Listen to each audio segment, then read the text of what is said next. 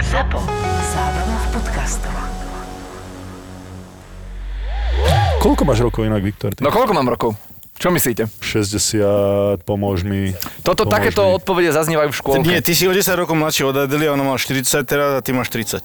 Ešte nemám 30, 29 mám. Hej? 30 mám v januári. Čo, si mladé ucho, ty kopla. Však ty by si nám šnúrky mal zaväzovať na korčulách ešte. Pokojne, a pokojne, ale ja som nikdy nevedel zaväzovať korčule. Podľa mňa on je taký akože undercover, že vie, že taký cukriček, ale keď ide už do tvojho, tak podľa mňa sa vie... Myslíš, že cukriček? Že vie sa vytočiť. Takto ženy ťa berú ako cukrička, že? Ďakujem pekne. Dokáže sa vytočiť, že proste nervy na niečo, alebo proste čo ťa... Ďakujem pekne, ty kokos, však to nebol kompliment. On vyzerá taký úplne v pohodičke, že sa nedokáže vytočiť, ale podľa mňa, keď sa vytočíš, tak úplne... Dobre to, myslím, že odčítavaš. Ja mám dobrú onu. Dobre to odčítavaš. Dobre sa vyjadrujem, ale mám dobrú onu. On ví, jak toto sa, víš, pýtať. Akože áno, nevytáčam sa, že proste nehnevám sa, že na nič. A nevadí ti, že sedíš jak žena? Nie. Dobre.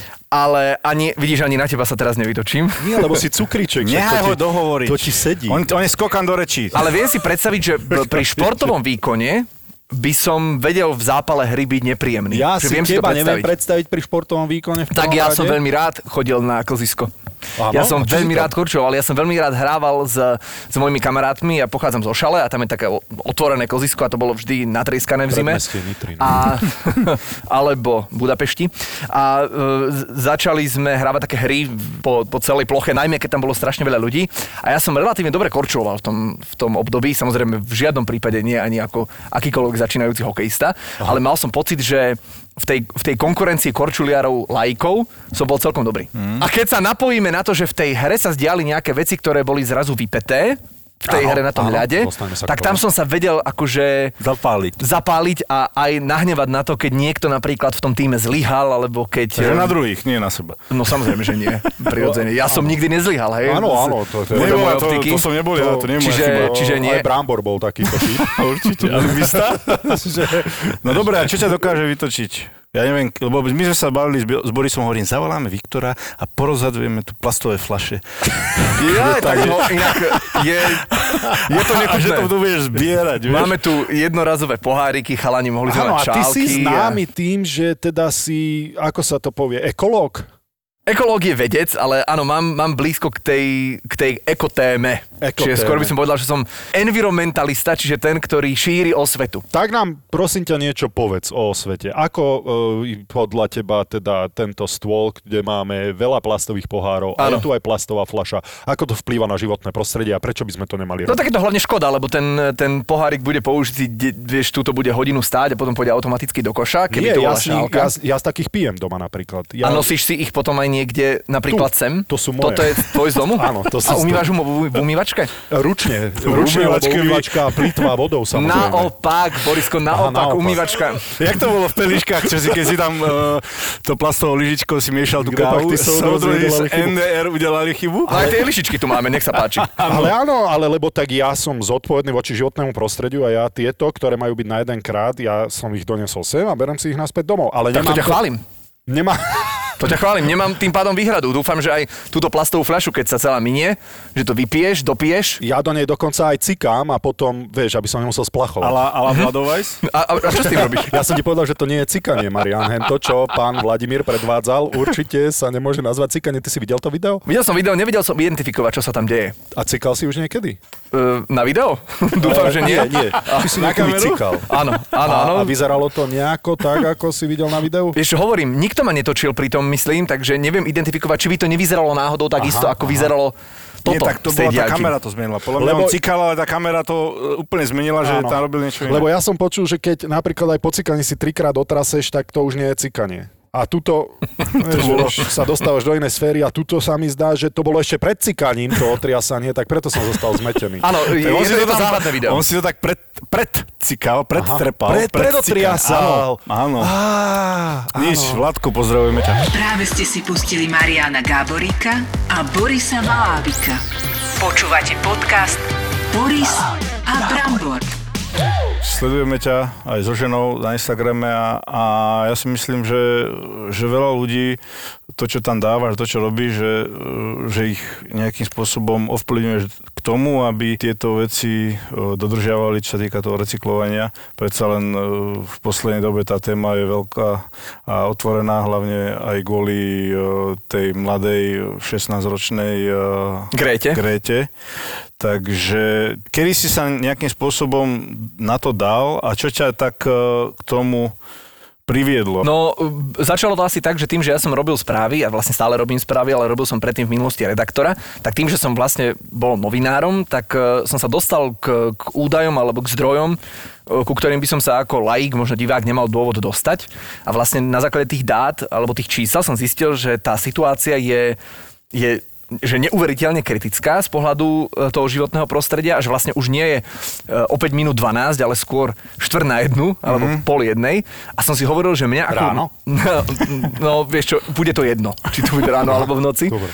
Ale a som si hovoril, že mňa ako vtedy mladého človeka, keď to nezaujíma alebo o tom ani neviem, tak ako sa môže tým pádom niečo zmeniť, keď tá mladá generácia, ktorej som vlastne bol vtedy súčasťou, to o tom nič nevie. Tak som si povedal, že no tak dobre, tak asi by o tom bolo treba začať hovoriť, minimálne komunikovať tie ako keby vedecké výstupy a to ma začalo veľmi baviť. Že som si povedal, že áno, že je to dôležitá téma. No a máš aj nejaký, neviem, cieľ, že potiahnuť to do nejakých, ja neviem, byť v nejakom združení, alebo nemám žiadny cieľ, lebo vlastne ani toto nebolo cieľom, to zrazu sa tak nejako udialo, keď som si to ponachádzal, uvedomil a hovorím si, že vidím, že aj čoraz viac mladých ľudí, ale aj starších ľudí, to nielen o mladých ľuďoch, že to zaujíma a tým pádom si hovorím, že tak pokiaľ to bude niekoho zaujímať, tak potiaľ to budem komunikovať. To máš v podstate viac ako 130,000 ľudí, čo ťa sleduje na Instagrame, tak... A ty čo sa tu robíš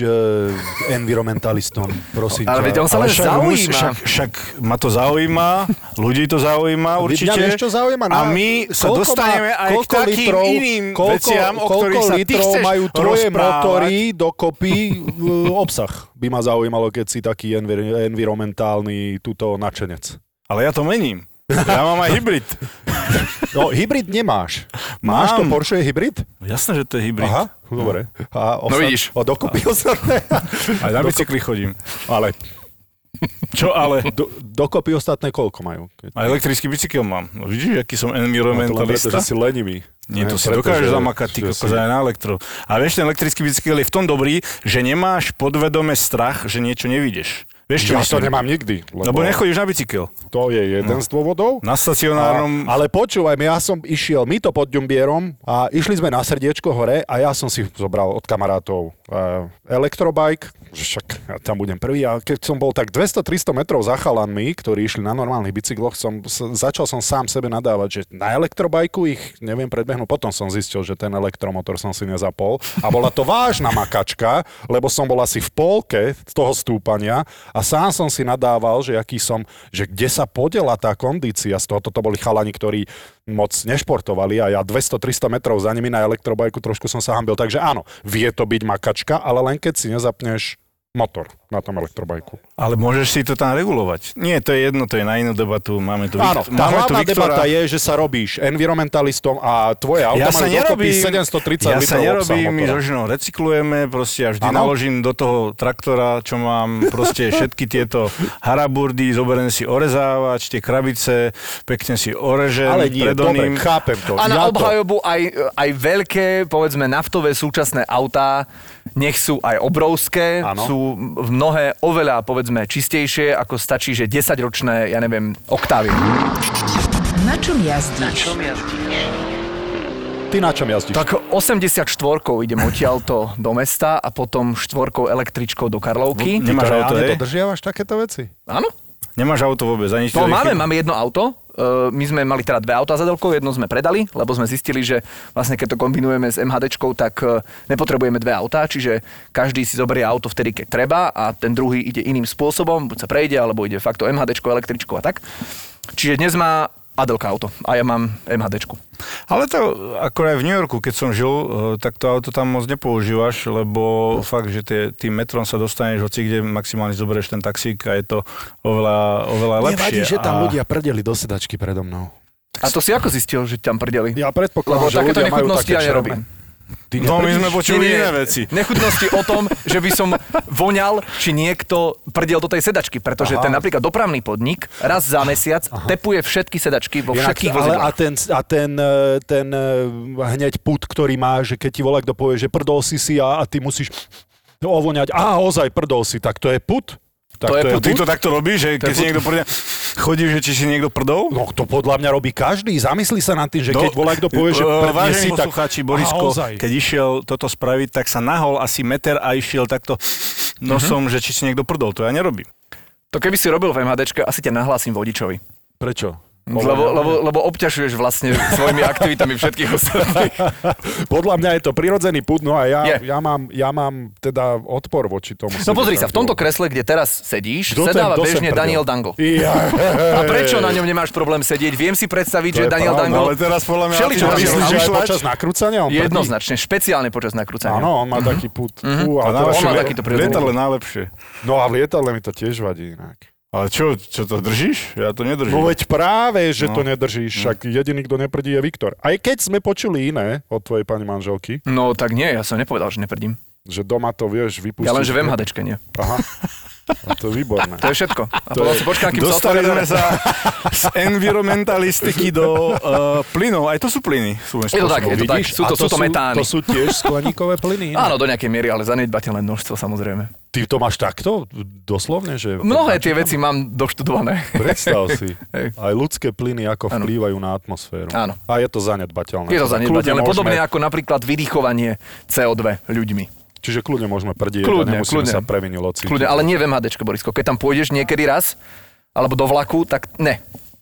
Ja sa priznám, že ja moc MHDčku nie, ale tak neverím. Pracujem v Bratislave, takže MHDčko by som sa sem nedostal. Ja nie som tak na tom, ako vy, Bratislava. Ale idú vám postaviť priame vlakové spojenie z Nitry do Bratislavy. Hej. Bude to 45 minút. Fakt? Tak, Borisko, môžeš valiť?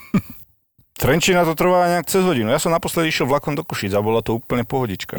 Tam si to viem predstaviť do Košic, že je to príjemnejšie. Ale si mobilný, proste máš pohodičku, sadneš si do vlaku. Však si mobilný, že máš telefón, že máš internet, môžeš... Ideš do reštauráku, dáš si pivo, nemusíš šoférovať. Teraz volá, čo hovoríš, pokračuj. Môžeš na záchod, na lyžiareň, alebo si obložiť misu. No, nič. A teraz už aj tie služby v tých vlakoch sú veľmi dobré a kľúčové, že nemusíš šoférovať.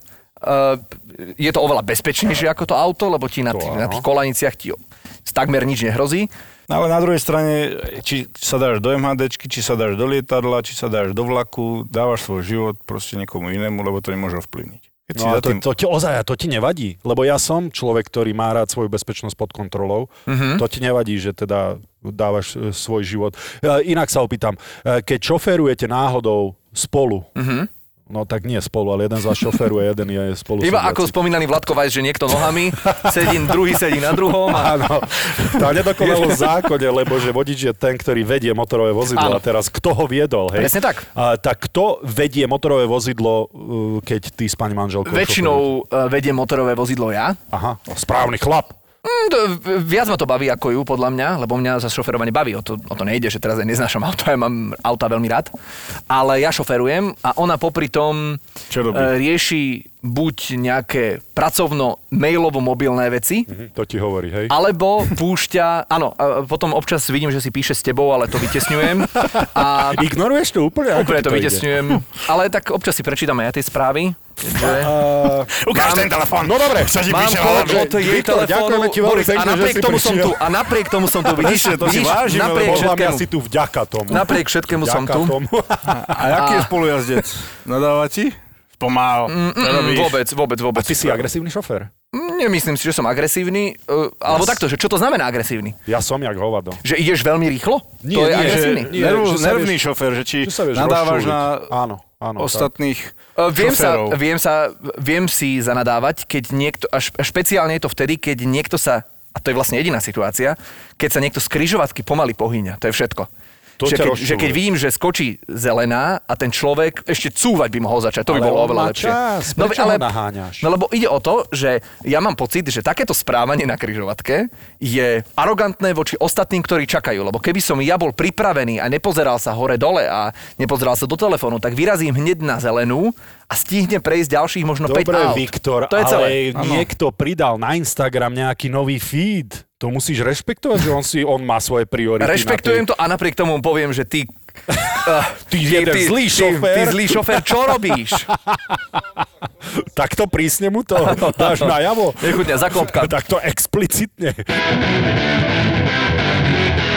Dostávame sa k tomu, čo ťa asi najviac vie vytočiť, teda byť za volantom? No, asi nie. No, Adelka ťa dokáže vytočiť? Skoro vôbec.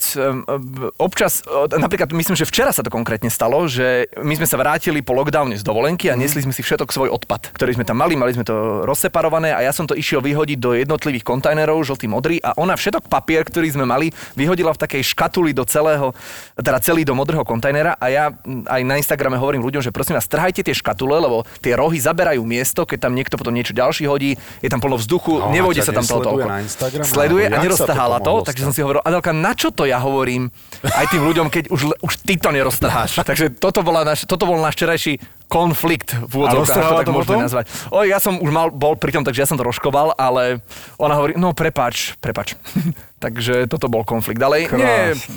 To je krásne. Takže váš vzťah to rozchodil teda. Rozchodil to. Dnes sme sa tu stretli a napriek tomu, že ty si bol v priestore, tak sa ďalej ľúbime. Veľmi to bolo inak to zvláštne. Ináč, Boris, ty tu strašne túto atmosféru nejakým... To stretnutie bolo zvláštne, musím povedať s tvojou pani manželkou. Pre mňa už nie. Veľmi ma, nechcem povedať, že odignorovala, ale temer. No, temer je krásne slovo inak. Mm-hmm. Ale vysvetlí to našim poslucháčom.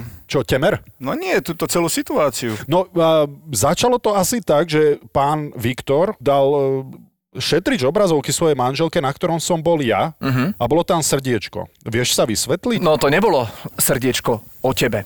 Aha. Tam si bol so svojou partnerkou, vtedy ešte partnerkou, boli ste na plese v opere. Áno. A ja som tú fotku vašu z plesu v opere upravil tak, že jej tvár, tvojej partnerky vtedy, som čiernou akože fixkou šialene začiarkal a na teba som dal červené srdiečko a to som jej nastavil ako šetrič obrazovky. Čiže vyzerala, že ona je nahnevaná a neznáša tvoju partnerku a teba miluje. A chce ju vytiesniť do svojho života. Takže toto mala ona vtedy ako šetrič obrazovky. A prečo si toto? Ona to mala dosť dlho ako šetrič obrazovky. Veľmi dlho. A vždy to bolo najzábavnejšie, keď mala niekde, povedzme, bola na nejakom stretnutí alebo čo, a niekto jej poslal nejakú správu a ten mobil sa rozsvietil na stole medzi tými ľuďmi a oni tam zbadali teba, nejakú počiarkanú pani, ktorú nepoznali.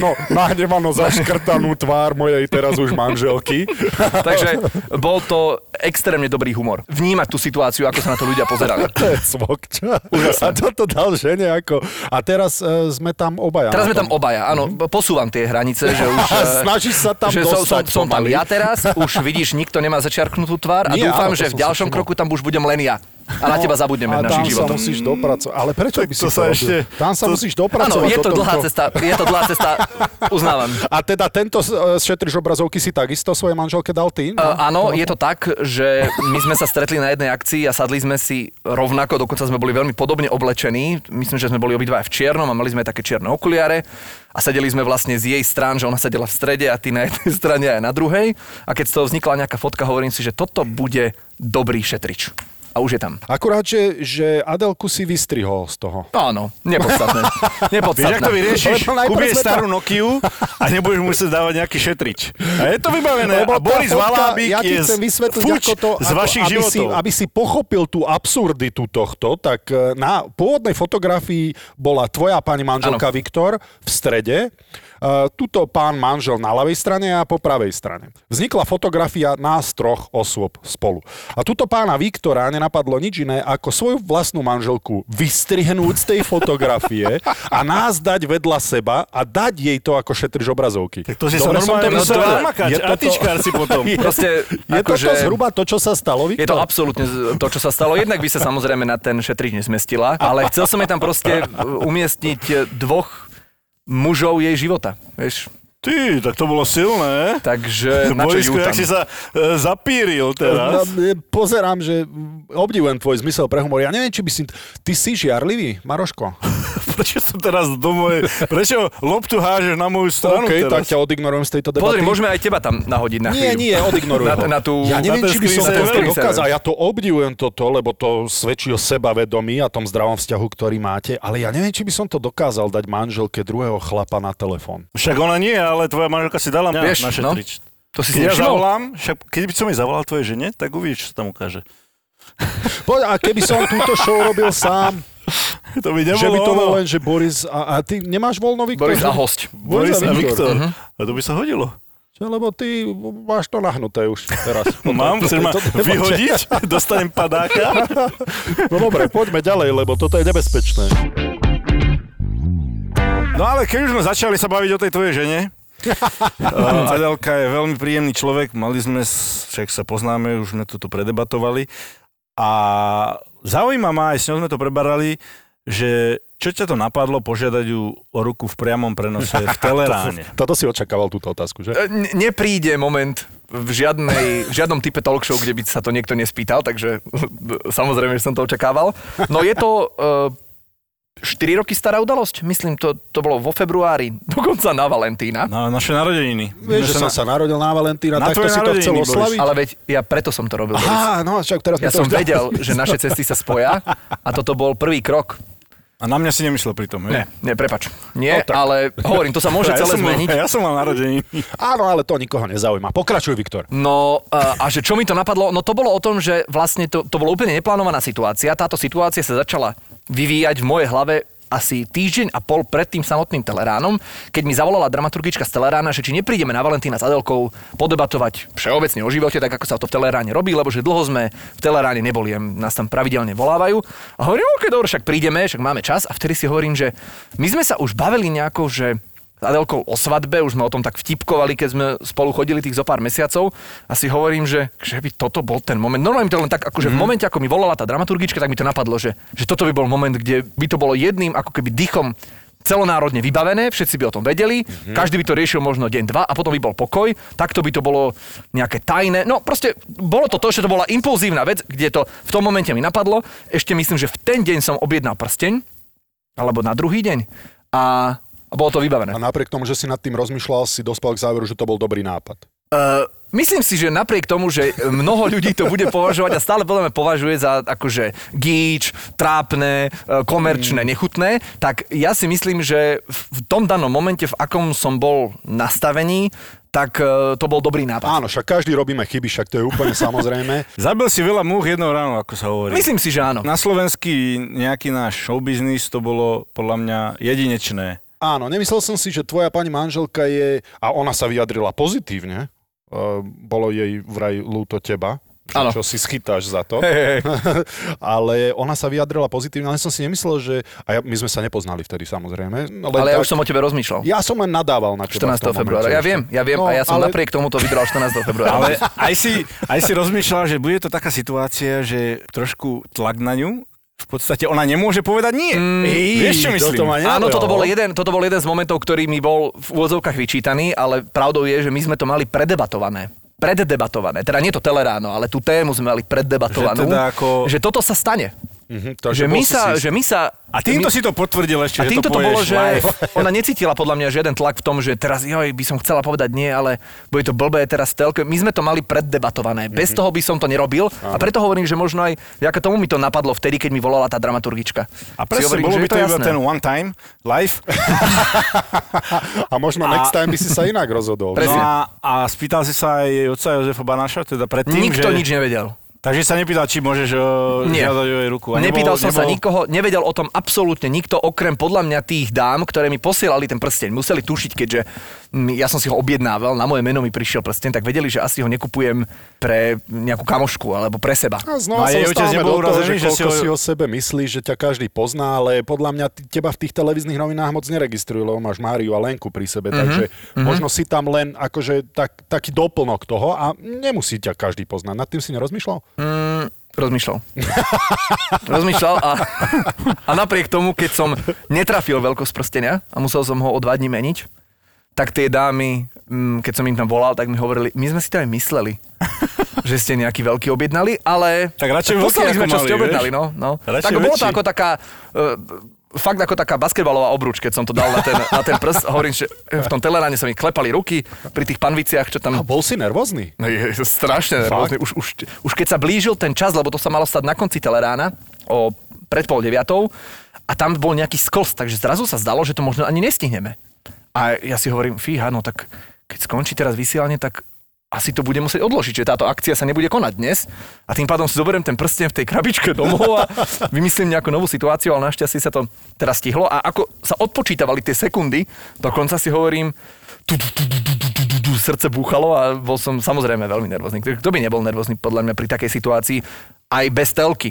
Koľko si mal rokov vtedy? No my sme už 5. rok spolu, no mal som vtedy 26, tak nejak 25. Takže ozaj, že mladý chalan pred kamerou a ty si nebol až taký zbehlý pred kamerou vtedy, ako si teraz. Ja som vtedy robil naozaj, že správy predovšetkým, ale už som robil bol som takej show, ktorá sa volá Tvoja tvár znie povedome, to bola taká tá zábavná showka a to Teleráno je trošku iný svet v tom televíznom svete.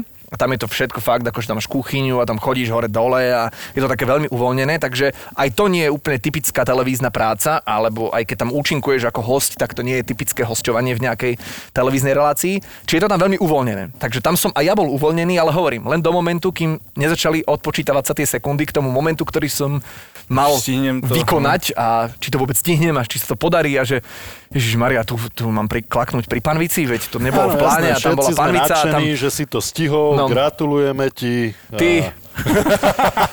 A hlavne, že povedala áno, lebo keby povedala nie, tak veľké gratulujeme. Teda, kto vie, čo by sa veľké gratulujeme. No. Takže prekrížené prsty. Dúfam, že si spokojný. Som. Nie, podľa mňa Viktor to aj tak bral, že dobre, požiadam mu o ruku v live prenose, to znamená, že jak si bol v tej, že moja tvár bude ešte znieť povedomejšie. Inak tá show, to sa mi páči. Ty si bol v prvej sérii a to bola asi tá najlepšia. Ono to asi bolo do nejakej miery definované aj tým, že to bola úplne nová show, kde nikto nevedel, že čo od toho čakať a všetci, ktorí sme ju tvorili, keď sme do toho išli, sme si hovorili, že tak toto bude absurdný prepadák, alebo to bude veľmi super. A my sme to robili s tým, že keďže nemáme očakávania, tak aspoň sa pri tom budeme zabávať. A aj sme sa pri tom zabávali a ono to vystrelilo veľmi silno. Potom tie druhé, tretie, štvrté, piaté série už vedeli, že čo to je. Vedia, ako tam možno s tým narábať, ako s tým kalkulovať. Už to nebolo možno také uvodené. Áno, pri niektorých tých číslach bolo zjavné, že tí ľudia že sa snažia nájsť takúto nejakú svoju polohu v tom a my sme ju nehľadali. My sme išli do toho proste v najzábavnejšej verzii, ako sme vedeli. Bola to zábava pre teba táto. V tom čase určite, jednoznačne. No, ale musela to byť pakáreň sa to aj samozrejme naučiť, nielen choreografia, ale aj texty a nehambiť sa, lebo moja nočná mora je inak spievať pred kamerou, to by som nikdy nedal. Ty to nemáš zjavne. Nemal som to, ale bolo to, áno, ako si povedal, bolo to veľmi náročné, lebo to je, že každý týždeň sa naučíš jednu novú pieseň s jednou novou choreografiou a s nejakým naozaj prevedením. Tie sa nemenili, tie slečny, čo tam tancovali, tie boli stále tie isté? Boli väčšinou tie isté, takže tvorili sme jeden kolektív. Ale bolo to náročné. Akože ten proces bol náročný, ale bol tak zábavný, že by som si ho zopakoval kedykoľvek. No a ono ťa to potom v podstate si trošku aj vystrelil asi. Prišli nejaké ponuky a čo si mal ešte? No ja som vlastne od toho momentu... Od toho nemal, keď zobral čítanie správ. Či? Ja som vlastne od toho momentu... Áno, vlastne potom ja som začal moderovať správy. Že ja som začal robiť tie prvé televízne noviny, to vysielame o 17:00 a potom tie večerné televízne noviny, tie vysielame o 19:00, teda tie hlavné.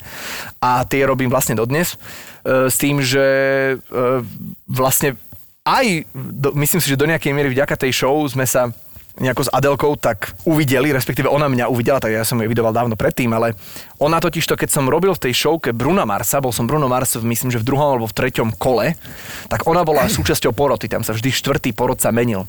A ona mi dala vtedy najviac bodov, 10 bodov, lebo že ten Bruno Mars sa jej veľmi páčil a že to bolo brutálne, ako som to spravil a ona povedala, že toto bolo skvelé. A vtedy my sme samozrejme nič spolu nemali a každý sme mali svojich partnerov a tak, ale podľa mňa tam začala nejaká taká iskra? Že si ma všimla. Aha. Že si ma všimla, že tento chalan existuje a je do nejakej miery zaujímavý, tak ako to povedala. A od toho, pozri, kde sme teraz, Boris. Vidíš, mohol si ísť do Tvoja tvár znie povedome aj ty. Však ja som nadšený, však hovorím, že gratulujem ti. Inak aj ja som mal pozvanku ísť do Tvoja tvár znie povedome. A? Asi do 4. alebo 5. Koľko ich bolo? A prečo si odmietol? No, kvôli tej nočnej more. Tak, ja, vieš si ma predstaviť? A vieš si ma predstaviť, keby som dostal ženu nejakú? Ty kokos. A že by som sa tam v podpätkoch nejako takto akože tancovol? To je ťažko, by ti vyholili nohy.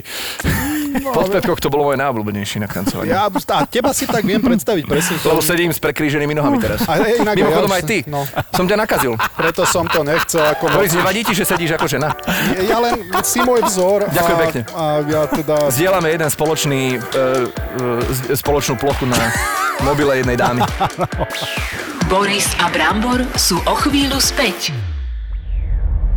Ty prípad dôverne poznáš. Musel som utekať za tú letnú kuchynku, zvracať, nemohol som sa na to pozerať. Príbehy sériových vrahov.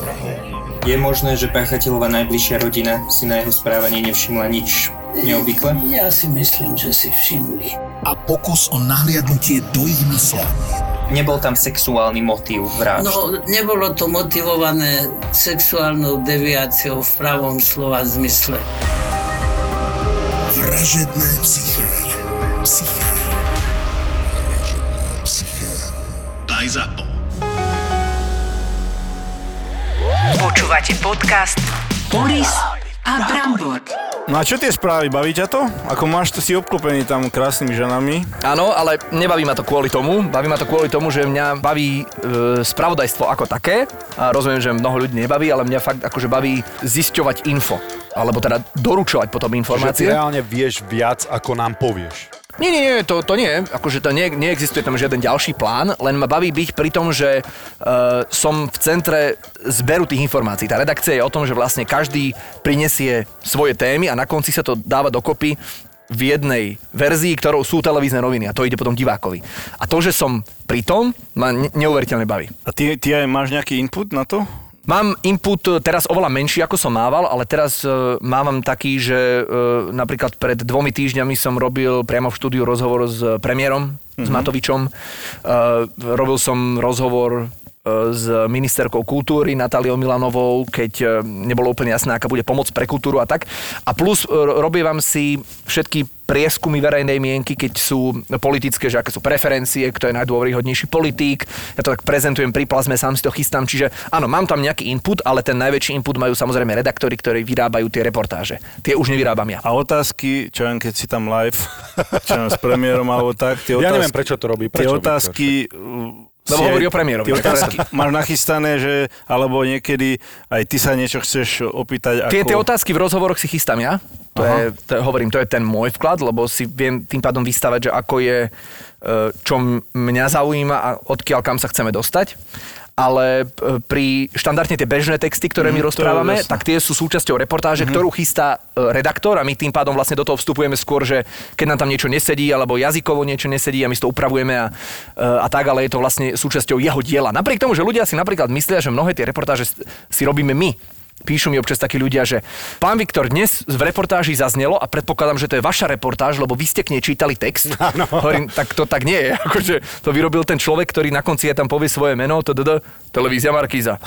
A ľudia toto proste nevedia. Toto ma zaujímalo, lebo ťa nevnímam ako nepopulárnu osobnosť, ale čítaš veľakrát nepopulárne veci, že či si ťa spájajú, tú tvoju tváričku s tými zlými vecami. Áno, očividne áno a to je vlastne aj súčasťou tej roboty, keď sa na to niekto pýta, že vlastne občas sa tomu tak nadáva, že vy tam sedíte a len čítate. No samozrejme, nie každý to je prečítať tak ako tí ľudia v telke, to je jedna vec.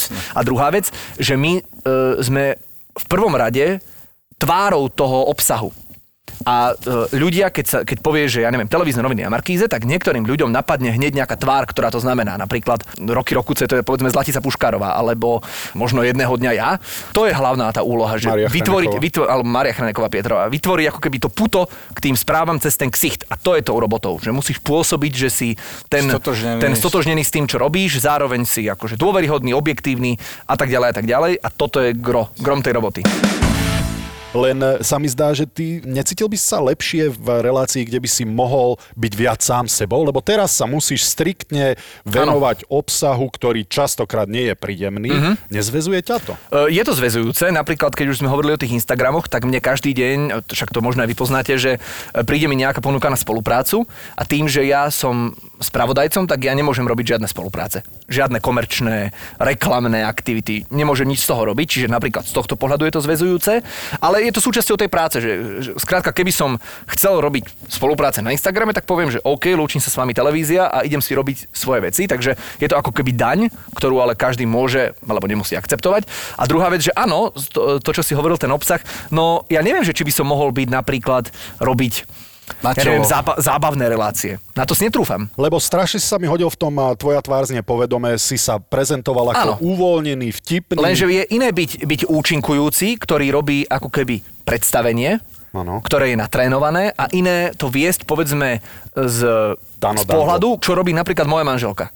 Lebo to je úplne majstrovstvo a k tomu sa priblížiť je náročné a na to si netrúfam. To si nemyslím, že by som bol dobrý, lebo nie každý, kto viete, jak je mu mele huba, no taký človek väčšinou nie je vhodný ako moderátor do rádia, alebo nie každý, kto vie povedať vtip, je dobrým moderátorom v televízii. Čiže viem si predstaviť, že by ma napríklad určite bavilo robiť, ja neviem, teraz nehovorím na telo, ale proste diskusiu s niekým a týkalo by sa to presne toho obsahu, napríklad správ. Alebo politiky, alebo... Zostal by si pri politike? No veľmi ma to baví. A hovorím, že nie som si istý, či by som dokázal robiť tie ostatné, napríklad tu na týchto gaučoch. Neviem, či by som vedel byť dobrým zábavným moderátorom. Rozumiem. Skôr nie. Rozumiem.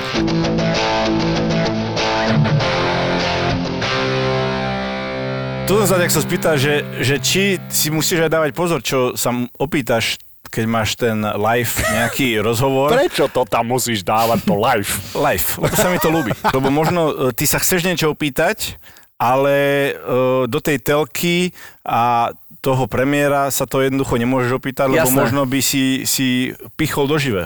Tam nie je ani problém pichnúť do živého, tam je skôr problém to, že človek musí, a my špeciálne ako tí novinári, my sa musíme aj nielen byť objektívni, ale aj pôsobiť nezaujato. To znamená, ja sa nemôžem premiéra pýtať veci ako štamgast s krčmi. Hej, ja sa musím pýtať veci, ktoré sú jednak obsahovo silné v zmysle, že sa niečo dozvieme, a jednak aj to, aby som nepôsobil ako naozaj ten, ktorý je buď jeho kritický, voličom, alebo tým jeho kritikom. Jasne. Čiže ja musím hľadať aj tu, a vlastne všetci musia hľadať tu, ako keby ten balans medzi tým. A aj to je súčasťou tej roboty. Vedieť vlastne ovládať seba, lebo aj každý z nás je nejakým voličom, každý z nás je nejakým fanúšikom niekoho a teraz na mne to nemôže byť jednoznačne znať. No a to skvelý príklad, skvelé si mi nadhodil, lebo to, čo sa deje teraz s tými hoaxami napríklad a podobne, a ty to musíš odprezentovať distingovane a musíš sa tváriť, že... Herec, musíš byť herec. Do istej miery musíš byť herec, lebo si viem predstaviť, že...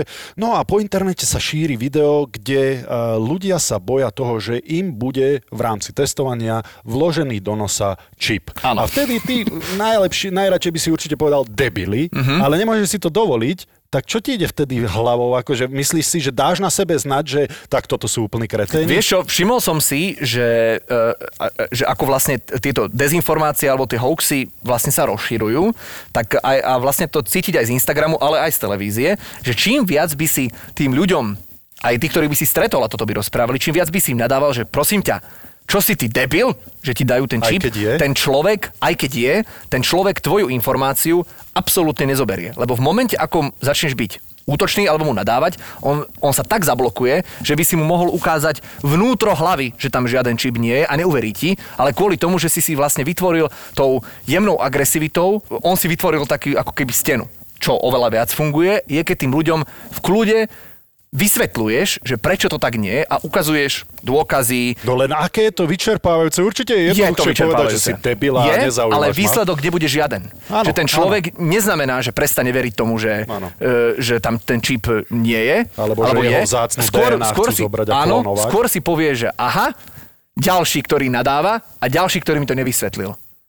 Iba ty si uľavil, lebo si mu povedal, že si debil, ale je to možné, ale tú situáciu to nevyriešil. Niektoré správy, ktoré vlastne sú v tých správach, čo aj tieto hoaxy, alebo ja neviem o tom Kotlebovi, ako sa liečil vodkou. Prečo nesúhlasíš s tým, Marian? Myslím si, hovorím, že z tvojho medicínskeho hľadiska to nie je možné. Keď to ide v správach, tak to vidí viac ľudí, ako keď to nejde v tých správach. A oni to podľa mňa, keď to v tých správach uvidia, a vyskúšam to. Rozumieš ma, že či to ešte nepomôže tým ľuďom, aby to vyskúšali, keď to ide v tých správach. Vieš, rozumiem, preto to my vždy, keď sa takáto vec zobrazí, my ju musíme jedným dýchom, keď dávame to teda A, túto správu, tak musíme dodať aj to B, čiže ako keby vysvetliť kontext. Konkrétne myslím, že v tejto reportáži o pánovi poslancovi Kotlebovi sme mali doktora, ktorý lieči najťažšie COVID prípady na Kramároch, infektológ, ktorý fakt akože napájajú ľudí na prístroje a hovoril, že čo na tom spochybňuje alebo čo na tom jednoznačne nefunguje. Čiže my musíme ako keby ukázať kontext, že to nie je len o tom, že pozrite sa čo rozpráva tento poslanec. A tú reportáž som zhodou okolností videl a pán doktor to takisto zvládol veľmi dobre. Ano. A takisto bolo na ňom vidieť, že by najradšej povedal, že počkaj, nebuďte debili. Ale zvládol to veľmi a súhlasím s tebou, že bolo to určite poučnejšie, no len do akej miery, lebo to vidíš aj na Facebooku, do akej miery, samozrejme na Facebooku sa stretnú ľudia, ktorí sa len predháňajú v tom, že kto chce väčší hoax vypustiť často a často sa mi zdá, že tí inteligentnejší sa stiahnu, lebo ja nemám zápotreby, alebo presne nemám čas. Presne si to povedal. Absolútna väčšina ľudí, ale že 90% ľudí na Facebooku nerobí žiadnu obsahovú aktivitu. 90% ľudí sú len pozorovatelia toho, čo sa deje na Facebooku. Nekomentujú, neprispievajú, len sledujú, čo sa tam deje. A potom máš občas pocit, že táto hoaxová komunita, alebo komunita čipovačov, odoberačov DNA, že je obrovská, ale ona je v skutočnosti len hlučná. Lebo sa snaží tú svoju, nazvime to pravdu, sa snaží ukázať, keďže vie, že inú platformu nemá. Ale ľudia tam do toho vôbec nezasahujú tí, ktorí to majú inak. Takže nenechal by som sa ako keby zmiasť tou facebookovou komunitou, lebo ona môže byť naozaj iba tá, ktorá kričí, ale nemusí ich byť veľa. Tam keby si sa naozaj chcel dostať do štádia, že veríš tomu, že to je väčšina, čo vďaka Bohu viem, že nie je, že to je väčšina ľudí a je to väčšinový názor, tak pravdepodobne už sa sťahuješ niekde iný, pretože tam, čo si sa dočítal za posledné obdobie, to ma dosť výrazne teda šokovalo, ale potom som si presne povedal toto, čo ty, že to je len zopár jednotlivcov. Bohužiaľ, že takí sú, lebo to je len podľa mňa, no čo je to výsledkom? Pravdepodobne nejakého študovania alebo áno, do nejakej školstva, miery to asi je. Alebo... Ja si myslím, že do nejakej miery je to aj vzdelaním. Ja si teraz to všímam si to v mojej komunite napríklad známych z detstva, že najväčšími internetovými epidemiológmi sú ľudia, ktorí ledva dokončili základné alebo stredné školy. No, to je fakt. Z môjho okolia. Chlapci, ktorí sa predierali tými a teraz robia zo seba najväčších vedcov, to je na tomto najzábavnejšie. Idú urážať človeka, ktorý má 3 vysoké školy, čiže áno. To je, nemôže to byť len vzdelaním, lebo toto by, ja rád používam slovo normálny, aj keď to nevieš vysvetliť, že čo to je, tak ja viem. Toto by normálneho človeka nenapadlo, si myslieť, že on vie viac, kvôli tomu, že si pozrel nejaké video na hoaxtery.com a ísť presviečať ľudí, pretože myslíš si, že za rok on si to video pozrie a že bože môj, že ja som sa pekne strápnil.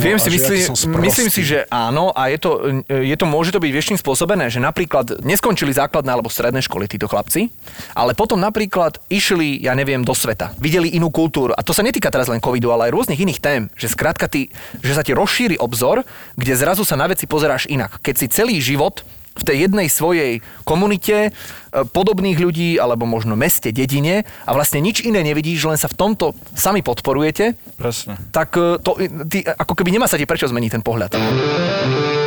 Asi najčastejšie teraz, a to ja nechcem byť vulgárny, ale najčastejšie teraz počuješ slovné spojenie ľuďom jebe. Buďme úprimní, že to je asi, keby sa dalo, že najčastejšie vyslované slova za posledné 2-3 týždne, tak toto je určite medzi nimi. A takíto ľudia jednoducho hľadajú názorov blízkych ľudí, čo je asi z psychologického hľadiska je to úplne pochopiteľné. Len ozaj potom ja sa obávam o budúcnosť a našej krajiny, keď máme takýchto ľudí medzi sebou, lebo myslieť si... No opäť, ono je to vždy spôsobené len tým, že tí ľudia stratili, myslím si, že kontakt s realitou v tom, že možno ich osobné životy neboli tak jednoduché, že vyníka hľadajú v nejakom externom prostredí. Hej, a teraz je otázka, že ako s týmto budú, a jednotlivé, to nie je len o Slovensku, to je celý svet. Asi áno, len ja som tak romanticky vnímal Slovensko ako taký ostrov normálnosti, vieš. Keď som žil v zahraničí, tak som si myslel, že my takéto nemáme. V Amerike si videl bojovníkov proti zombíkom, zombie apokalyps auta. 20 rokov dozadu takéto veci by neboli, lebo nemali by odkiaľ mať. Neboli proste tak vyšpikované správy inak a tak povedané, ďalej. Ich sprostosť zostala len v ich lebo sú zaškatulkovaní a niečo proste, hovorím, v tej partii sa niečo začne preberať a potom sa to už začne roznášať a ide to do sveta. Ja som v prvej vlne si myslel, že tá pandémia, a mimochodom pandémia to je, lebo je to na viacerých kontinentoch pre tých z nás, ktorí si neuvedomujete to slovo pandémia, tak áno, je to pandémia. Vtedy som to počas tej prvej vlny vnímal tak, že to vytiahlo to najlepšie a najhoršie z nás. Ale zase sme sa zomkli ako národ a ja som dokonca dal status na Facebook, kde som ďakoval vojakom, policajtom, zdravotníkom, dobrovoľníkom, ktorí sa zúčastnili tej akcie. Je tak polarizovaná tá spoločnosť, že aj prejav vďaky, a naschvál som tam napísal PS, nie je to politický status, ja sa k politike nevyjadrujem, ani sa nebudem, je to prejav vďaky, nijak inak to nevnímam, už neviem, ako inak by som to mal napísať, bol to prejav vďaky ľuďom, vďaka ktorým sme sa my mohli ísť dať otestovať, či už s tým súhlasíme, nesúhlasíme, niekto to potreboval do práce, ten certifikát, niekto tam išiel dobrovoľne, niekto, hociak, oni nám umožnili vo svojom voľnom čase, pomohli krajine. Ja som to vnímal tak. Hej? A podľa mňa im za to patrila vďaka, lebo mohli sedieť na Facebooku a nadávať a byť negatívni. S takou vlnou hlúposti sa to stretlo, že ja som to vymazal, aby som viacej nepolarizoval tú spoločnosť, lebo sa tam ľudia začali hádať potom v komentároch. Keď už prejav vďaky toto vyvolá, takú nenávisť, tak koľko zla je potom v ľuďoch skrytý a toto vytiahlo tento COVID von. Každopádne je to promile alebo percento ľudí, ktorí sa takto tam idú vyložene vyžádiť, by som to povedal. Tá minorita, ktorá je hlučná, hľadá akúkoľvek možnosť, aby dala o sebe znať. Presne. A ten zvyšok o sebe znať nedáva. Na to celoplošné testovanie prišlo viac ako 3,5 milióna ľudí. A nemyslím si, že väčšina z tých ľudí sú tí, ktorí išli len preto, aby mohli dostať ten certifikát, alebo ma povydierali. Hej, myslím si, že mnoho z tých ľudí... Ja som išiel dobrovoľne. Mnoho z tých ľudí presne prišlo, že je mi to úplne dobre jedno, či to zvolával Fico, Pellegrini, Matovič presne alebo tak, Danko, ale že skrátka tá akcia, tuto je do toho veľa energie vloženej, možno fakt tam sa idú zodratí zdravotníci a tí policajti, hasiči, vojaci, tak minimálne už len kvôli ním tam presne podľa mňa veľa ľudí išlo. Ale vieš, ja som sa cítil dobre, ja som večer išiel sa stretnúť prvýkrát asi po týždni dvoch s celou rodinou, samozrejme len s mojou rodinou blízkou a cítil som sa uvoľnenie, že áno, je menšia pravdepodobnosť, že jeden druhého nakazíme. Ja som nechápal, že čo je na tom také zlé. A zistil som, že veľa ľuďom vadí to, keď im je, tak ako si ty spomenul, keď im je niečo... rozkázané. Keď majú pocit, že im to niekto káže. Napriek tomu, že je to pre ich dobro... Hej. A to je tá generácia, podľa mňa, čo mne dosť vadí, lebo si nemyslím, že Jeff Bezos, alebo Bill Gates, alebo ktokoľvek úspešný, ty, Zdeno Chára, Peťo Sagan sa dostali niekam tak, že ja nikoho nebudem počúvať, lebo ja mám právo nikoho nepočúvať. Že vždycky aj trénera, ktorý ti chcel dobre, si počúval. Ak by si ho nepočúval, ideš sám proti sebe. Musíš mať pokoru a proste nezdať sa alebo nemyslieť si o sebe, že všetko si videl, si najmúdrejší. A takíto ľudia sú proste a už naschvál nešli sa otestovať kvôli takýmto veciam. Čo to bolo za výchovu, teda mi povedz. Však ja keby som svojej mame hovoril, keď som bol malý, že nie, nepôjdem, lebo si mi to ty povedala, tak také tri facky dostanem, že sa veľmi rýchlo spamätám, tak potom... Iná doba. Ja si myslím, že tí ľudia si definujú pojem sloboda podľa svojho. Že sloboda znamená, že ja môžem robiť čokoľvek, bez ohľadu na to, že by som tým začal zasahovať do slobody niekoho iného. Lebo v momente, ako ja v tejto situácii slobodne idem kdekoľvek, môžem ohroziť iných ľudí na zdraví, a tam moja sloboda sa končí. Prečo títo ľudia nemajú problém, povedzme, rešpektovať to, že v aute sa treba pripútať? Áno, je to rovnaký príkaz štátu, že šoferuješ, musíš sa pripútať. Maximálna povolená rýchlosť, alebo zapnuté svetlá v noci, a keď nemáš, nech sa páči, máš slobodu to nerešpektovať, ale keď ťa zastavia policajti, dostaneš pokutu. Že skrátka ten štát, samozrejme naše spoločenstvo je regulované pravidlami, ktoré zabezpečujú napríklad aj našu ochranu, lebo ten pás je na to, aby si sa pritom napríklad nezabil pri tej havárke, ktorá sa môže stať. Toto je to isté, ale ľudia, je im veľmi jednoduché to hodiť na nejaké porušovanie slobody, lebo cítia, že týchto spochybňovačov napríklad covidu je veľa, takže nájdu veľa fanúšikov, ktorí im tento názor podporia. Pri pásoch by toľko fanúšikov svojich vlastných asi nenašli. Ďalšia vec, novorodička v Košiciach. Ja nechcem ísť do toho, ale však bavíme sa ako stále ako pri pive. Tak to už je extrém extrémov. A pani advokátke, ja neviem, že či môže byť... Áno, ale jak môže byť hento advokátka, mi povedz. A už sa bavíme o jej dieťati. Ale rozumieš ma, že ty robíš tú reportáž o tomto. Presne tak. A ty musíš mať vnútri také nervy. Ja by som toto nedal. Rozumieš ma, že také nervy musíš mať a musíš zostať s chladnou proste úplne hlavou. Áno, a to je súčasť tej našej práce, že my vlastne ukážeme, čo sa tam stalo, ukážeme kontext a divák si do nejakej miery môže na základe toho nášho kontextu rozhodnúť, že čo sa tam stalo.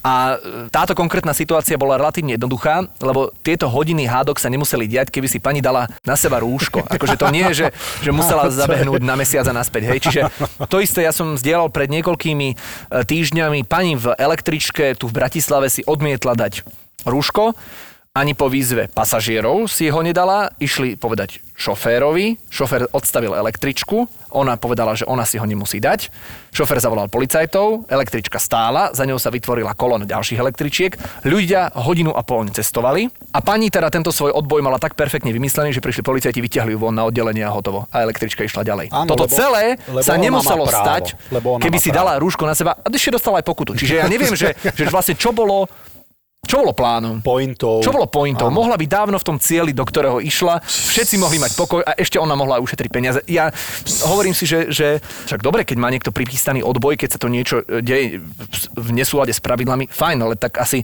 to treba mať nejako potom vymyslené. Nejde mi to presne tak, ako hovoríš. Pozornosti, alebo bovie, čo sa v takom... Myslím, že je to tým, že... Neviem, čo sa takému človeku v hlave deje, proste neviem. Potrebuje... To je dobré, že nevieš, potrebuje vytočiť ostatných ľudí a potom si na tom si to užíva, alebo neviem čo. Ja si myslím, že každý má... Že nemali sme všetci v živote, keď sme začínali, nemali sme úplne tú istú štartovaciu čiaru, lebo narodíš sa do rôznych pomerov a keď napríklad tí rodičia vyrastali v takýchto pomeroch mentálnych, tak potom ako tie deti môžu vyrastať inak? To znamená, že v tomto momente môže zasiahnuť poriadne vzdelanie. Že skrátka, keď to nedostávam v rodine, dostanem to vo vzdelávacom procese, ktorý zo mňa spraví napríklad kriticky mysliaceho človeka.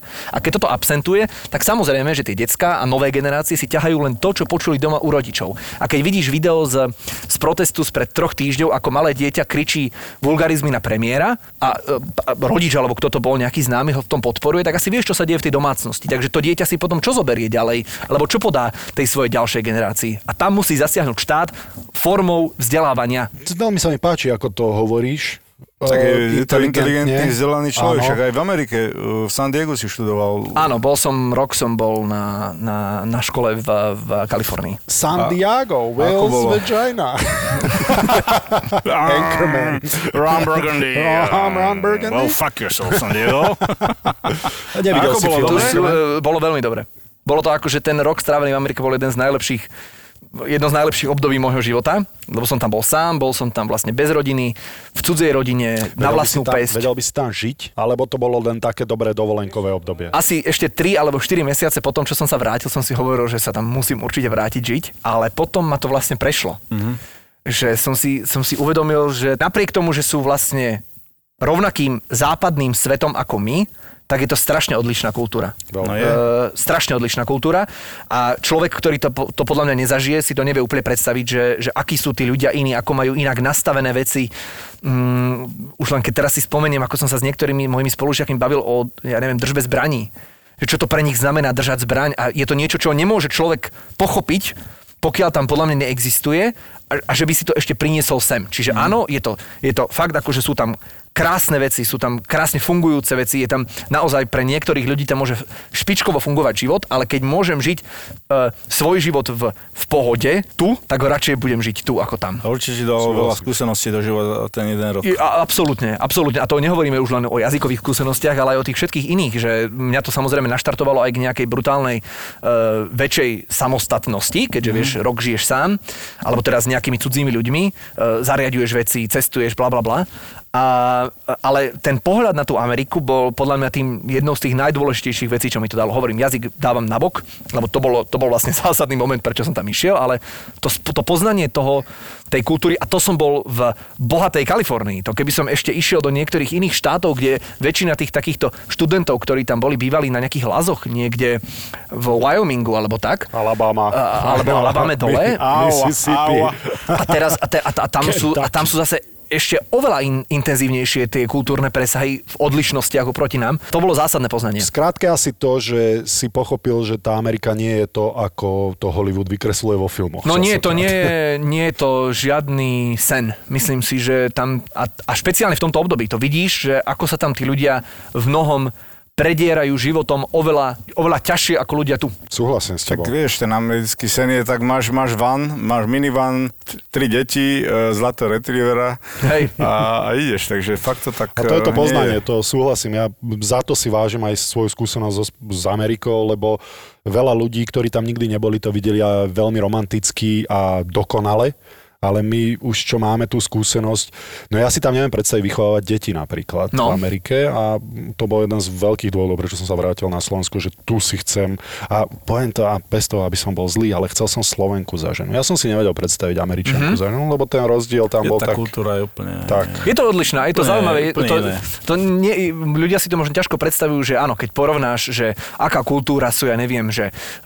Ázia oproti Európe, že aké sú tam tie odlišnosti v spôsobe práce a tak, a že tá Amerika je nám oveľa bližšia, a pritom vnútorne, mentálne v tých ľuďoch je, ja si myslím, že je veľmi vzdialená. Že máme rovnaké ako keby hodnoty toho, že áno, demokracia, áno, sloboda, chodím, tie veci mnohé vyzerajú rovnako, tie ulice, tie obchody vyzerajú rovnako, tie autá vyzerajú rovnako, ale tí ľudia sú iní. Ja si myslím, že my máme oveľa bližšie, napríklad by sme mali k niektorým, hoci aj vzdialenejším európskym krajinám alebo národom, ako k Amerike.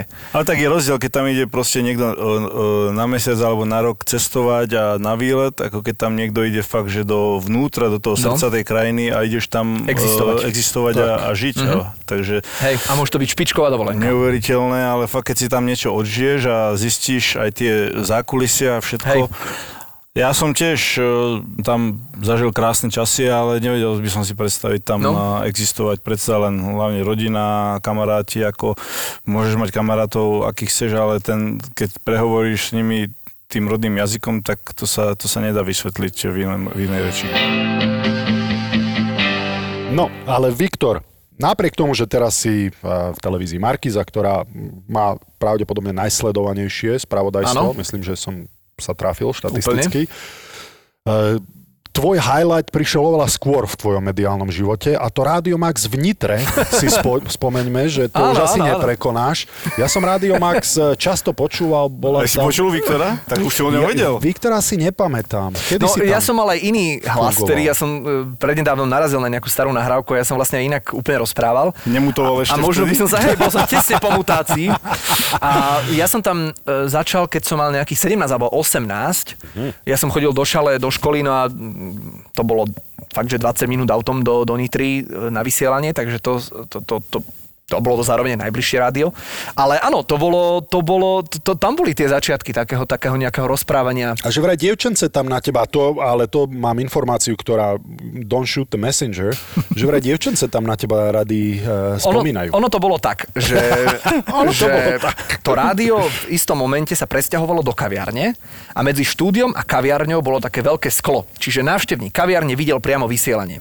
No a ty si videl návštevníka kaviarne, samozrejme. Návštevníka kaviarne, a mali sme tam isté chvíle, také faninky, ktoré tam sa chodevali na nás pozerať a potom sme s nimi občas chodevali aj von a tak, takže akože bolo to špičkové obdobie. Von si chodil. Von z toho rádia a z tej kaviarne, kdekoľvek. Čiže nemuselo to byť vonku, mohlo to byť aj dnu, alebo dnu a von a dnu a von. A viem si to predstaviť. To si povedal.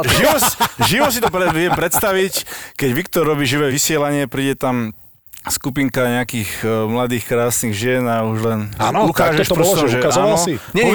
Po vysielaní. Ani vieš čo, to ani nemuselo takto byť, lebo to rádio samozrejme hralo v tej kaviarni. A keď sme napríklad vysielali koncert na želanie, to znamená ľudia pošlú, že čo chcú počuť, tak vieš priamo cez éter pozdraviť tie dievčatá, ktoré tam sedia. Toto je profík. A to už nie je len o tom, že ukazuješ a po vysielaní. Ty cez vysielanie povieš ľuďom, ktorí tam sedia, že áno, to ide pre nádhernú, že za pesničku si vrzneš. Toto ide pre nádhernú ženu v červených šatoch pri 3. stole. Áno, a poďte aj vy ostatní k nám do kaviárne. A teraz popozývaš aj iných a niekto príde, niekto nepríde. Wow. Zahrám ti, čo za to? Tak, ty si profík. To proste bolo malo to. Využíval si svoje možnosti. Malo to veľké výhody v tom období toho vysielania, áno. No a v televízii nemôže nikomu zahrať. No v televízii už nemôžem nikomu zahrať, ale hlavne viete, tak mám tú obrúčku, čiže keď si tam za tým pultom a uvádzaš tie správy, máš sako, kravatku a dole siako oblečený. Už bývam teraz posledné, podľa mňa 2 roky úplne kompletne oblečený v obleku, ale predtým to tak nebolo, lebo my sme teraz už chodievame fakt, že vidie celú postavu, priplazme, ukazujeme veci, ale predtým to tak nebolo, čiže špeciálne v lete, keď bolo veľmi teplo v štúdiách, tak som mal normálne dole kraťase. Úplne, že mám len košelu, kravatu, sako a dole mám kraťase a mal som šlapky, normálne žabky na nohy, takže vlastne máme takú nejakú fotku, že stojím v šapkách, v kraťasoch a hore sako a baby sú ako oblečené? Baby sú... No vždy majú sukňu, baby. Lebo vlastne aj predtým, než ich bolo vidieť, tak vždy mali sukne, pokiaľ si dobre pamätám, ale tiež... No určite si dobre pamätáš. Ale tiež vrch je vždy dobrý, to je kľúčové a ten spodok môže byť iný. Aj Mária Pietrová, áno. Aj Mária, chopa. Mária je pekná žena, ale... My sa prezliekame v jednej miestnosti po vysielaní, ale už vám ďalej nepoviem. Počkaj, toto je... Ja viem, že vás to zaujíma. Brambor, kde veci nie sú tabu. Čo to nie je tabu, len hovorím, že si tým pádom môžete predstavovať, to, čo ja vidím. Môžeme sa nejako dostať do jeho hlavy. Tým čipom, alebo tým... Presne. Pozaj, teraz by to mohlo byť. Vidíš, teraz to dáva zmysel. No a aký máš cieľ do budúcna, čo sa týka tvojej profesie? Chcel by si to niekam dotiahnuť? Žiaden a aj... To je to, že vlastne ja som nemal žiadny cieľ ani v tej televízii, nemal som ani cieľ, dokonca ani to rádio a ani tá televízia neboli cieľom, že teraz, že som ten, ktorý si od malička predstavuje, ako bude niekde v telke, alebo ako budem robiť správy, alebo ako čokoľvek, čiže ja som ten cieľ nikdy nemal a ono sa to vždy dialo, že vždy sa mi, tým, že som tú prácu, ktorú som robil, že som ju robil vždy s, povedzme, s nasadením, alebo s tým, že ju rád robím, že ma baví to, že ju robím, tak ten stav mi otváral vždy nejaké nové dvere, kde ja som nevidel, že kam cez tie dvere idem, ale vedel som, že tá cesta bude vždy dobrá. A zatiaľ to tak je vždy, že keď som, že prišla Tvoja tvár znie povedome, nevedel som, čo to je, nechcel som byť v nejakej show a spievať v ženských kostýmoch. Prečo? Však to je sen každého chlapa. Naozaj? Teraz si povedal, že nechceš tekla, vieš, aké sú dobré. Takže to nejako s otvorenou mysľou a čo si zobral, tak nejakým takým gut feeling, nejakým vnútorným pocitom, že áno, idem do toho a zatiaľ sa ti to podarilo. Že tá budúcnosť je tým, že robím tie veci s radosťou najlepšie, ako viem, tak tá budúcnosť je akoby takou machulou a každou takouto aktivitou sa ona viac a viac zostruje, ale mám ako keby dôveru v ten život, že vždy sa dostanem na nejakú dobrú cestu. Že nezamýšľal sa nad tým veľmi, že čo a ako. Tak a v tomto, čo robíš, si myslím, že na záver ti dám kompliment, lebo dobre vieš, že si ťa vážim. V tomto, čo robíš, si dobrý a je to práca, ktorú môžeš robiť v podstate dlho. Nemusíš. Áno. Ani nehľadáš pravdepodobne niečo iné. Nie, vôbec. A ja som ani tie predtým nehľadal, hovorím, ale to neznamená, že budem tie správy robiť navždy, ale nezamýšľam sa nad tým, čo bude, keď bude po správach. Funguje to aj takto v týchto televíziách, napríklad v hokeji, to máš tak, že chceš, ja neviem, že ťa chcú vymeniť, alebo že môžeš ísť do nejakého iného tímu, že či aj ty máš nejaké ponuky, alebo či ťa chcú, ja neviem, do inej televízie, alebo tak, že ako to funguje? Veď tie trady medzi televíziami boli v minulosti. Spomeňme len napríklad Mariana Jurianová mala ísť do Jojky, tam to potom nevyšlo a teraz robí šport v STVčke, teda v RTVS. Čiže jasné, viem si predstaviť, že keď jedného dňa povedzme skončím v Markíze, tak možno príde z nejakej inej televízie ponuka, možno nepríde. A aj to je v poriadku, že nefixujem sa na to, že čo zrazu, čo so mnou bude. Čo čítaš, tak to len čítaš, alebo aj obsahov nad tým rozmýšľaš? Ja ten text predtým vidím, ja si ho upravujem, ja si ho chystám, takže ja viem, vieš, do čoho ideš. Viem, do čoho idem, ale tú reportáž predtým nevidím, takže ja mnohokrát pozerám tie reportáže fyzicky v tom štúdiu, lebo ma zaujíma, že ako to ten redaktor spracoval, alebo že čo tam zaznie, aké rozhovory napríklad s politikmi, ale ten samotný text, ktorý čítam, tak ten som už predtým videl, dokonca aj pred tou reportážou si ho predčítam, takže... Lebo niekedy fakt, že čítaš, sústredíš sa na niečo, čo aj nevieš, o čom rozprávaš, ale to čítaš. Tak potom... Ono sa to, samozrejme, do takého stereotypu to môže vklznúť vtedy, keď si dobre, že tie správy majú naozaj že 55 minút plus dve reklamy k tomu, hodina a štvrť preč. A keď už ideš do 20. reportáže, ktorá navyše je o téme, ktorá ťa povedzme baví menej, tak áno, občas sa z toho stane taká automatika, že vlastne si prečítal a nevieš, čo to ide a vlastne ťa to ani veľmi nezaujíma. No a o 7 idú správy, začínajú a keď tam musíš byť? No ja chodím, teraz máme v covidovom režime trošku iné pravidlá, ale štandardne chodím o nejakej jednej. O jednej? Mhm. O 7 robí správy. No lebo ja robím aj tie správy o 5, takže ja robím dvojo správ za deň, mám ako keby dvojitú dávku, takže ja som tam o takej jednej. Uha. Tak to teraz chodím o druhej, lebo o druhej máme poradu, ale stále. Dnes tam idem napríklad na druhú. Sex. Pred zápasom. No dobré, máme tu aj takú rubriku, Boris. Už som myslel, že sa k tomu nedostane. Však ja to tak systematicky robím, vieš, lebo som sa spýtal, že kedy chodí do roboty. Máme, že sex pred zápasom. Aha, tak ty si túto? Toto som počul, že tu mávate takéto sex pred zápasom. V tvojom prípade zápas môžeme porovnávať s vysielaním. Mm-hmm. Takže ako to funguje u teba? Funguje to spontánne. Takže nemám. Dneska večer spravím, musím. Nemyslím, že by mi to nejako zásadne pomohlo pri vysielaní. Nohy, nie. Nemám vtedy ťažké nohy. Nemáš ťažký jazyk. Takže povedal by som, že to funguje spontánne, romanticky. Rozmýšľaj, aby ste sa sotožnili s Adelkou, vieš, lebo aj táto otázka... No tak povedzte, čo povedala. A ja vám poviem, či vám povedala pravdu. Nie, že aby som povedal to isté, ale či vám povedala pravdu. Ja si myslím, že Adelka nikdy neklame. No však jasným súhlasím, takže čo povedala? Raz povedala, že si jej prdol do tváre. Joj, iba raz?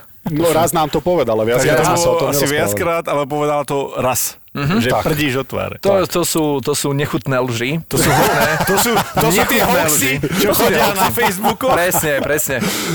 Doslova to bolo tak, že ležkala si spokojne v posteli a ty si sa natočil svojou zadnicou k jej tvári. Nechutné lži. Nechutné lži. Čiže fuj. Chce sa mi zvracať z klamstiev, ktoré tu počúvam. Čiže keď sa vrátime k tomu, že na čo sa viem nahnevať, tak na toto. To si ešte vyriešime. No a... Inak pred zápasom, no som rád, že nemávam zápasy a tým pádom nemusím túto tému riešiť. Vieš, že je to nepríjemná téma, že sme ho dostali do úzky, keď sa radšej vráti k sexu pred vysielaním. Sprdenia do sexu. Viktor, ďakujeme ti veľmi, veľmi pekne. Zdržali sme ťa viac než dosť. Mm-hmm. Veľmi dobrý, zaujímavý a vtipný rozhovor ako vždy s tebou. Vážime si to a držme si všetci palce a zostaňme zdraví. Ďakujem vám za pozvanie, páni. Bol som tu veľmi rád. Tak, som jasný. Trošku sklamaný, že až takto neskoro ste ma pozvali. Už som myslel, že budem skôr pozvaný, ale... Dobre, radšej neskôr. Nie, to je moja chyba, lebo Boris ťa už tu chcel veľmi dávno a chcel sa ťa opýtať na rôzne veci, ktoré už sa tu opýtal. Inak áno. Ale ja som povedal, že počkajme si ešte. Počkajme, nech to vyzrie. Ešte presne tak. Nech to dobre uleží. Nechajme ho vrieť. Výborne, takže vlastne môžem vďačiť Bramborovi. Takže jeho dnes nahodím na tú Adelkinu. Zase nerobme unáhlené závery. Chceš tam zostať? No tak ako... Dobre. Nie je tam dobre. Ja Adelke pošlem fotku, ona to s tebou skonzultuje. Presne tak, Boris sa zaškrtáme černofixkou. Dobre. Díky moc ešte. Ďakujem vám. Ahojte, držím palce. Počúvajte nás, Borisa Brambor. Sponzorom typovačky Borisa Brambora je stávková kancelária Fortuna. Tipujte zápasový špeciál na jej facebookovom profile Fortuna. Stavte sa. Chalani, ja som si na vás nachystal dnes zápasy, ktoré som si brutálne preštudoval a mám také tipy, že z nich... Tento hlas, čo počujete, je náš anonymný Michalovčan. Presne tak. Bohužiaľ, no, ešte funguje. Anglicizmus. Si nespal, hej? Nespal som. Vyzerá, že si nespal inak. Áno. Prečo si nespal? Maroško, vypni si ten telefón, však buď trošku profesionálny. Kuriér, žena, niečo, počkaj. Kuriér, žena, niečo. Musím otvoriť vráta. Ja som dvoch kuriérov som teraz posielal za ženou. A myslíš, že je to dobrý nápad? A kuriéri sú špatní väčšinou. Teraz som si urobil promo. DHL som si urobil promo teraz. Budú sa radi vrácať k tebe teraz. Ešte, že som anonymný. A že som Michalovčan. Chlapci, moja srdcový zápas Premier League Everton Manchester United. Povedz nám detaily. Tabuľkové umiestnenie. Tabuľkové umiestnenie je také, že Everton bol ešte doteraz na špici pred kolom dozadu, ale stále je vo veľkej forme a Manchester United je na 15. mieste.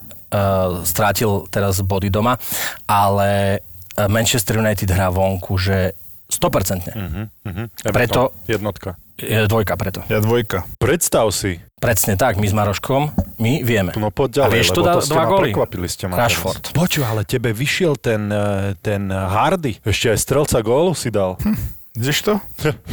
Lebo mu radím Pankovi, vieš? Jasné. No, to normálne dal aj víťazný gól dal, teda jediný gól zápasu, dal aj víťazný zápas, aj strelca gólu, akože klobúčik dole. Myslel som na teba. Môžeme aj takto typovať. V kútiku duše som ťa nenávidel a v tom druhom kútiku... Ty máš dva kútiky duše? No, ja mám gulatú dušu, ale má kútiky. Dva gule tie duše. A v tom druhom kútiku som ťa obdivoval, že akože klobúčik dole. No tak... Vieš, musíš si brať príklad. Na farby aut nemáš vkus, ale toto si odhadol dobre. Poď. Na veľa vecí. Ty sa čo smeješ s tou trigovicou žltou? Chcel som upútať pozornosť našich poslucháčov. Francúzska liga Paris Saint-Germain Rennes. Čo ten Neymar? Čo má? Už je zdravý? Je zdravý, ale určite korona mu nepomohla tak, jak Ibrahimovičovi. Jednotka. Ja tiež. X. Jednotka. Ale a čo to? Prvý s tretím, chalani. Ale to nevadí, ale to je Paris Saint-Germain. Paris Saint-Germain. To nevadí, není tam úplne najlepšia forma. Španielská liga. Barcelona Betis. Barcelona trošku kaká. Barcelona musel, tam padla hlava pána riaditeľa. A tak Adam sa prebudil, tak Lionel... by sa mal prebudiť trošku, dal síce 3 góly, ale všetko z penalty. Ja si myslím, že sa prebudí. Dávam jednotku. A ja s tebou súhlasím, to musí taký gigant už začať hrať podľa svojich možností, či? Či jak to ty vidíš, Miky? Vidím to tak, jak vy, že tam príde vlastne moment, kedy sa otočí karta a pôjdu na titul. A toto je ten moment. Presne tak. Koeman vraví, že tréner Barcelona vraví, že ako s prejavom je dobrý, ale nemôžu dávať, nejak sa im to tam... Oni budujú mužstvo vlastne už rok, hej, akože už to by mali byť zastabilizovaní, nie sú a myslím si, že Koeman nie je zrovna ten tréner, ktorý to tak, podľa mňa aspoň, ja som ho videl trénovať Everton, keď som fandil Everton, keď bol na Slovensku, hral proti Ružomberku, no nie je to Búhvico, podľa mňa ten tréner má taký veľký fanúšik som Koemana. On strelal penalty, keď hral za Barcelonu a ten normálne podľa mňa sa zavrel oči, napálil najväčšiu bombu, ako vedel a ako väčšinou dával. Aj priame kopy. Inak, keď sme pri tom futbale, keď sme pri tom Ružomberku, áno, Trenčín vyhral nad Ružomberkom 3-1, OK? Presne tak. A čo spravila Nitra so Slovanom? No... Čo ste tipovali? No, povedz mi ten výsledok, že čo povedz mi? Jaký bol? Ale čo ste tipovali? Ale to je úplne jedno, lebo Nitra vyhrala. Nie, lebo ja som tipoval, že Slovan nedá doma Nitru. Pamätáte si? Nie. Aj keď som tipoval X-ku, tuším. No, ale nevyšlo ti to. Po 18 zápasoch? Len som mal dobrý pocit, lebo Boriska som vedel, že som potešil nielen tipom, ale aj výsledok. Po 10 rokoch, po 18 zápasoch si tipol správne. Počuli ste ma vtedy, čo som hovoril, že Nitra je v laufe, hrá dobre vonku, je tam tréner, síce možno nie Galád, ale teda urobili to fakt ten manšaft, že šlape a ten Slovan nie je v takej dobrej forme. Zjavne. Neuboskajú to chalani. Neocikajú to. No. A svičnime na hokej. Hen to nebolo cikanie. Ja som cikal už veľakrát a hen tak to nikdy nevyzeralo. Hokej. Kto chce, čo chce. Našu extraligu si dajme chalani 2 zápasy. Dúfajme, že sa hrať budú, že už neochorejú, nebudú chorí. Chalani v Banskej Bystrici, ktorí hrajú doma za Zámkami. Akože sorry novozámski fanúšikovia. Nedá sa mi na to pozerať, lebo oni sú bití celý zápas a potom majú 2 strely a dajú z toho 16 gólov. Ako fakt, úspešnosť strelby a brankár. Neskutočný brankár. To treba uznať, ale tá obrana je deravučka. Podľa mňa teraz sú najvyššie, ako budú počas sezóny. Na druhom mieste boli pred zápasom so Slovanom. Neviem, čo tá prehra s nimi spravila, ale toto jednoznačne Banská Bystrica. A ja jednotku na Bystricu. Ja dávam 2. Lebo tá Bystrica je tento rok podľa mňa, že úplný čajček. Majú tam šikovných tých útočníkov Nové Zámky, veľmi kreatívnych, ale ako keby potreboval ich niekto dostať do pásma, aby mohli byť kreatívni, vieš? Mm-hmm. Aj na presilovke to tak vyzerá, že oni sa nevedia dostať do pásma. Už keď sa tam dostanú, sú výborní, ale dostať sa tam potrebovali by taký rozum vzadu ako ja, vieš? Hlava hore, umná prihrávka, porozmýšľať tam, takého quarterbacka. Hlava hore, ale kvôli tomu len, že si vysoký. Pomantinel von, jednoducho. Všimol si si, čo nám poslal Boris do komunikácie? Jak sa na PlayStation si sa našiel? Hej, na PlayStation. Komplexné číslo 75. To mi niekto poslal, to bolo PlayStation 2000, NHL 2009 sa mi zdá, nie 2011. 2009 tuším. Písal mi dotyčný 2011 a môže byť 2009, to je jedno. Pittsburgh. Klamanie, áno, a to bolo 2011, teda keď to bol Pittsburgh. Klamanie 66. Čo teda mne hovorí, že neviem klamať, že som veľmi úprimný. Ja som dal s Maroškom minulé 6 gólov za repre. Hrali sme proti Rusom. Tuším 12-0, to skončil, som ti to posielal, až si sa pobil potom na konci. A jak to dopadlo tá bitka? Lebo tvrdí, že sa pobil 3-krát. Ja mám také šikovné prsty, že ja som dokázal s ním pobiť Rusa. Fakt? No ale Rusa. Kto to bol? Poď ďalej. Zvolen Poprad, chalani, druhý zápas, zákerný. 2. Toto je dobrý zápas, to by som chcel komentovať. To asi nebudem komentovať. Zvolen Poprad, to je... to sú veľmi dobré týmy, podľa mňa toto. Ja dám 1. Ja dám 2 tiež. A špeciálny zápas... Si môžete tipnúť na facebookovej stránke Fortuna. Stavte sa a vyhrať nejaké tie Ečka. Fortuna Liga. Michalovce, Slovan, Bratislava. No, to je čistá 2 potom, ako Slovan prehral s Nitrou. Ty si myslíš, že to takto bude, že Slovan sa otrepe? Michalovce sú kde v tabulke? Michalovce sú síce 9., ale teraz vyhrali v Trnave a tam sa mi zdá, že už sa spamätali chalani. Ja si myslím, že Slovan dostal kapky teraz tak kvalitné, tak podľa mňa do toho zápasu pôjdu. Dostanú potom Pindiurových, s ktorým sa tvária, že cikajú.